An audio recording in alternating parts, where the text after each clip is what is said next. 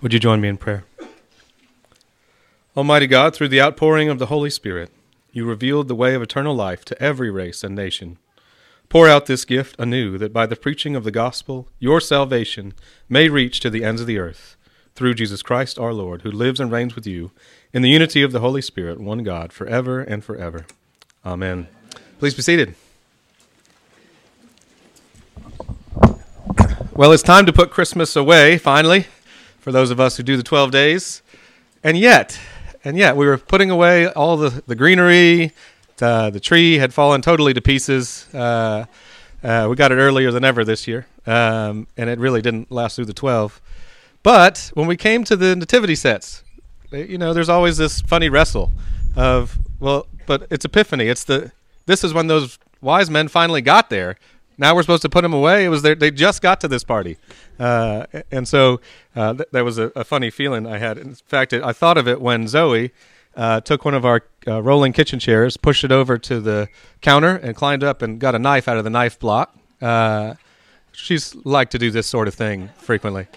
Uh, she wanted to cut the little sheep out of the nativity set because we had put other animals outside of the nativity, and she wanted to put the sheep with the rest of the animals, the donkeys, the goats, and the cows. You know, uh, but anyway, the mind of a of a child. It got me thinking about it, and I thought, well, maybe we'll leave up the nativity set just a, a little while longer uh, and focus on these wise men that just got here. They're a strange thing, I have to admit. Uh, even after all these years of studying uh, there there's some open endedness in the wise men. Uh, but I, would like to say to you today that I think there's a purpose to that open endedness and a good one. Uh, mainly that uh, it means that they can represent all the earth, uh, which is one of the points of Epiphany, is that Christ's light is not just for one group of people or, or one time, it's for all people and all time. And so uh, I'd ask you to look there with us at, at Matthew chapter 2. It's in your bulletin there as we look at this passage, uh, we can draw some some conclusions from just a few verses that we have.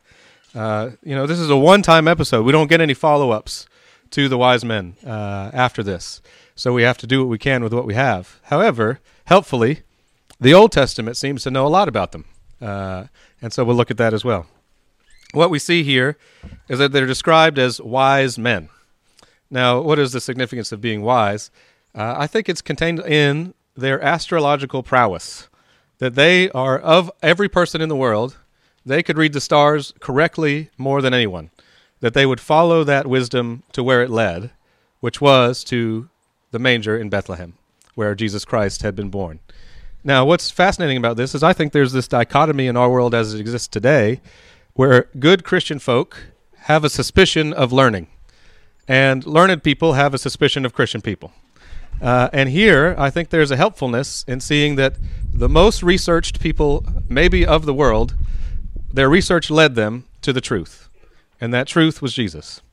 So I think there's an application there for us that we need not be wary of higher learning. Often there's an agenda that we should be worried about behind it, but learning itself is not our enemy. And scholarship will point us to the truth. And God's world that He's created does have an order and does have his fingerprints all over it. And so, as these wise men studied, we don't know where their knowledge came from. There's uh, theories that maybe they were uh, Zoroastrians, maybe they were uh, Persians who had descended from a more ancient group and they had preserved the wisdom of that group, or maybe even the Egyptian uh, astro- astrological charts and records had come into their hands. But what is also fascinating is that they know that the star means that they're supposed to go somewhere and worship a king. The way they would have ascertained that knowledge is that they're not only looking at star maps and astrological charts, they also have religious texts that they're cross referencing. And so they are able to put those two things together. That what they're seeing in the stars, they look for meaning in the, the, the scriptures, and they find that they need to go and worship a king that's been born in Judea. Uh, fascinating, don't you? Don't you think this is all fascinating? I do. Uh, and so they travel there and they go and they stop by the capital, which is where you go if you're expecting to find a king. And they meet Herod there, who is totally unaware. Uh, we'll come to this. Uh, Herod, totally unaware. And then his uh, scribes and Pharisees are consulted. And they say, oh, yeah, well, there's some, there's some, some things that say in the Old Testament where the king will be born. It says Bethlehem in Micah 5. So they, they give them the confirmation of what they're there to see, uh, but no one goes with them. Uh, and, and we'll come to that as well, how unsatisfying that is. But there they are. They, they are headed to uh, the Bethlehem where they will find the baby Jesus. And he says, uh, "Go and uh, Herod says, go search for him, and then bring word to me that I too may come and worship him."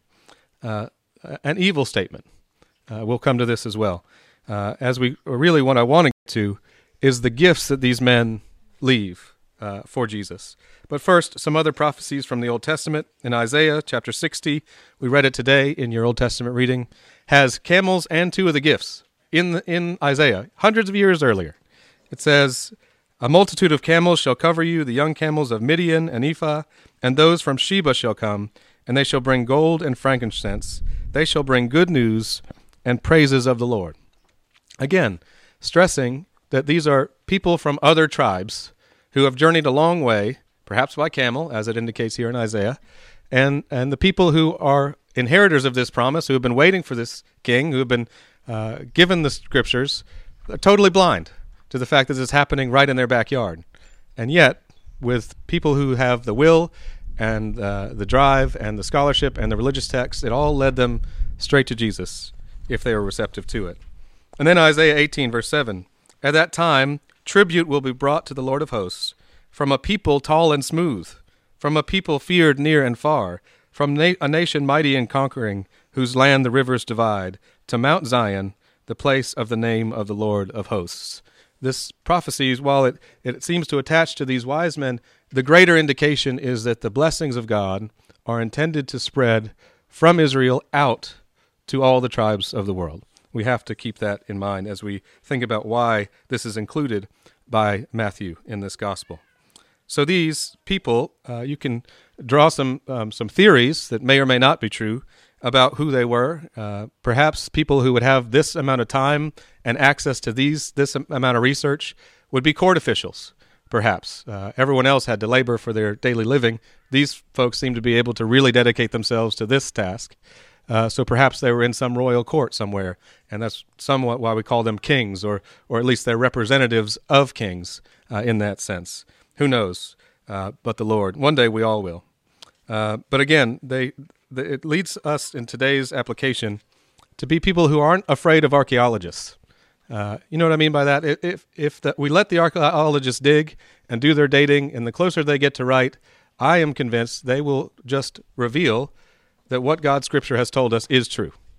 And so we do not need to be opposing uh, research or knowledge or the pursuit of knowledge. And knowledge is a tool that God uses to lead people to Himself. For He is the truth, and He will be revealed that way. So, again, as the Bible verse says, Seek and you shall find, knock and the door shall be open to you. These men seem to me to be seekers who knocked and that door opened, and there was Christ, the answer to their uh, quest. But what were their three gifts? Gold, frankincense, and myrrh. As we'll sing today in our hymns, there's extreme significance in the giving of these particular gifts that I'd like to go through with you today. First, gold for the king.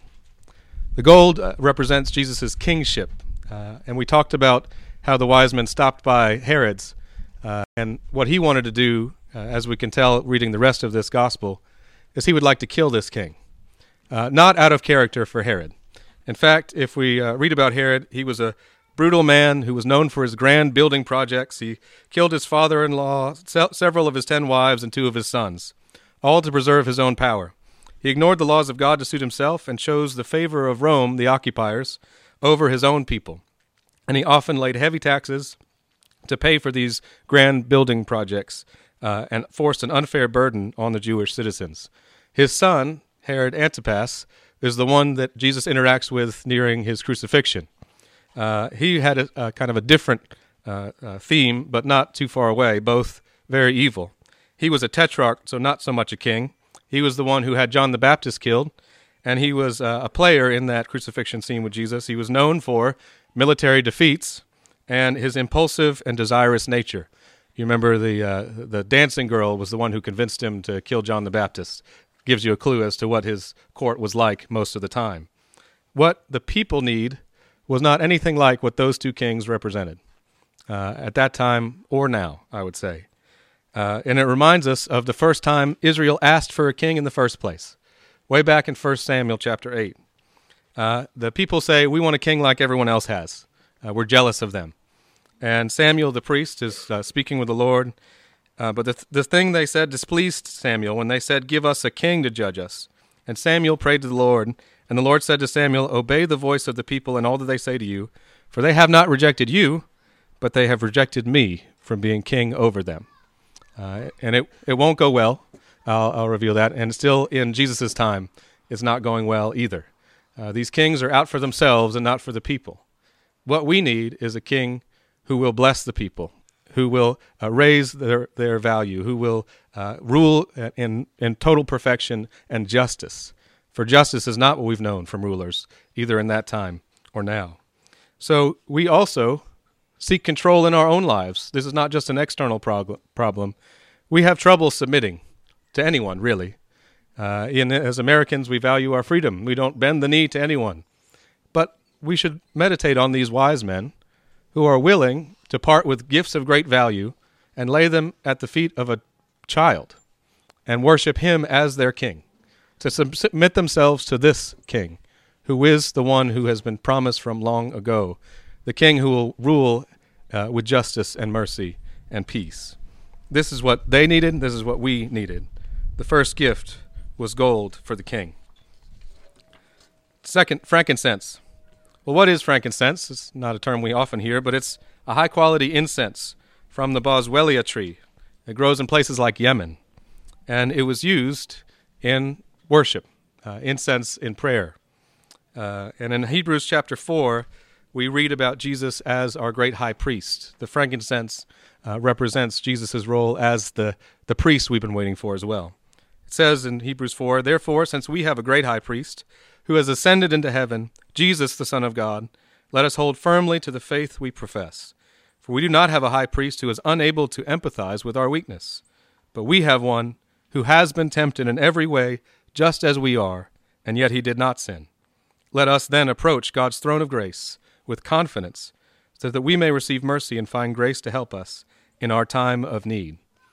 We also today need a priest who is able to make intercession for us. You see in the Gospels how far away the priests of Jesus' time had gotten from that role. And in fact, if you read more in Hebrews, you'll find that they weren't qualified for it in the first place, for they had their own sins to deal with, too. Uh, Jesus doesn't have that. He's able to make intercession purely and, and rightly. He has God's ear uh, in a way that no one else ever has. He actually, Jesus will say in Matthew 23, uh, seven woes to the Pharisees. I'd like to read you just a few so you get a taste of what the priesthood was like for the people of Israel. Uh, more of a burden than a help. It was a, more of a thorn in the side of God's people, hindering their way to God's will rather than helping. He says in Matthew 23 They preach, but they do not practice. They tie up heavy burdens, hard to bear, and lay them on people's shoulders, but they themselves are not willing to move them with their finger. They do all their deeds to be seen by others. But woe to you, scribes and Pharisees, hypocrites, for you shut the kingdom of heaven in people's faces. You neither enter yourselves nor allow others to go in. Woe to you, scribes and Pharisees, you hypocrites! You clean the outside of the cup and the plate, but the inside is full of greed and self indulgence. You serpents, you brood of vipers! How are you to escape being sentenced to hell? Therefore I send you prophets and wise men and scribes, some of whom you will kill and crucify, and some you will flog in your synagogues, persecuted from town to town, so that on you may come all righteous blood shed for the earth, from the blood of the righteous, the righteous Abel to the blood of Zechariah the son of Berechiah, whom you murdered between the sanctuary and the altar. Uh, we could get into more specifics on that last part. Basically, Jesus is saying the first murder ever to the one that just happened recently. All that blood is continuing to spill uh, in opposition to God's will you priests, you're, you're causing more harm than good. They needed a true priest, a great high priest, who would make true intercession for them and not lay on burdens and shut the door of heaven in people's uh, faces. Hebrews will go on to say the former priests were many in number because they were prevented by their death from continuing in the office. But Jesus holds his priesthood permanently because he is eternal and continues forever. Consequently, he is able to save to the uttermost those who draw near to God through him, since he always lives to make intercession for men. For it was indeed fitting that we should have such a great high priest, holy, innocent, unstained, and separated from sinners, and exalted above the heavens. We need this same intercessor ourselves, one who is incorruptible and will not fail or fall, who will always be there. You know, and since that time, the role of priest has changed. I uh, have that title myself, but I am not anything like this priest that Jesus is. My role is purely to point to him as your intercessor, for I am on the same pathway walking towards him just like you. My goal is to make sure you stay on that path, but he is the one who makes intercession for you, not me. We need this same intercessor. You can appeal to the work of Jesus, who is now seated at the right hand of the Father and is all ears to your requests.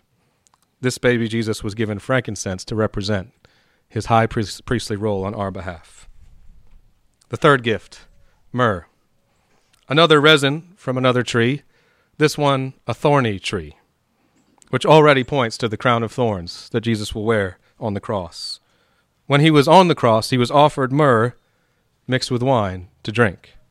And Joseph of Arimathea brought a hundred pounds of myrrh and aloes to wrap the body of Jesus when he was laid in the tomb. Here in Bethlehem as a child, myrrh is already there, pointing to the sacrificial role that Jesus has. Again, the sacrifices that were happening in the temple were ineffectual. They had to be offered every year, over and over again, to try to make reconciliation for sin. We needed a better answer. And in fact, in places like Psalm 50, God says, If I were hungry, I, I wouldn't tell you. For the world is mine and all that is in it. Do I eat the flesh of bulls or drink the blood of goats? Implying, no, he doesn't do that.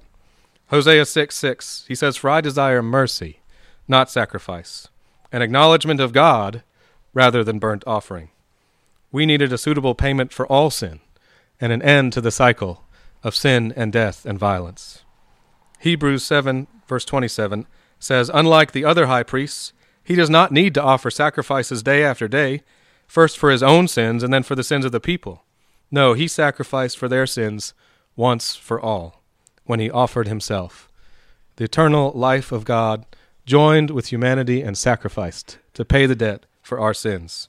It says, For Christ also suffered once for sins, the righteous for the unrighteous, that he might bring us to God being put to death in the flesh, but made alive in the spirit. 1 Peter 3. These gifts, gold, frankincense, and myrrh, help us understand the true identity and purpose of our Lord and Savior Jesus Christ from these wise men. As Hebrews verse, chapter 1 verse 3 says, he is the radiance of the glory of God, the exact imprint of his nature, and upholds the universe by the word of his power. And after making purifications for sin, he sat down at the right hand of the majesty on high, having become as much superior to angels as the name he inherited is more excellent than theirs. You see, as mysterious as it is with these ma- uh, magi, it tells us with certainty that the light of Christ is here for all people, that all Gentile tribes are included.